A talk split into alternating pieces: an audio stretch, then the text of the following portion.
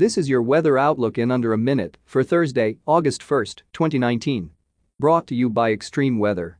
I am Extreme Weather AI Assistant Meteorologist James Johnson. Our Outlook uses information derived from the National Weather Service Weather Prediction Center, located in College Park, Maryland.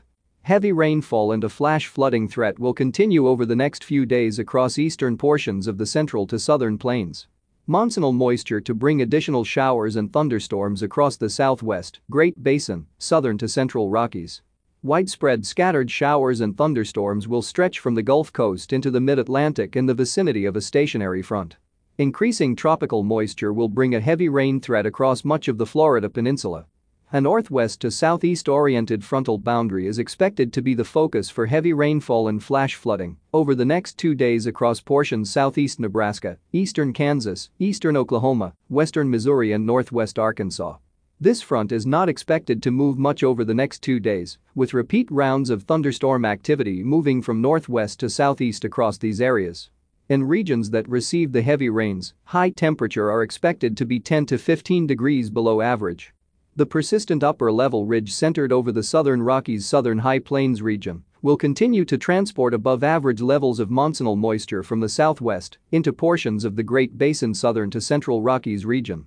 This will support additional scattered showers and thunderstorms across these regions, with locally heavy rains and an isolated flash flooding.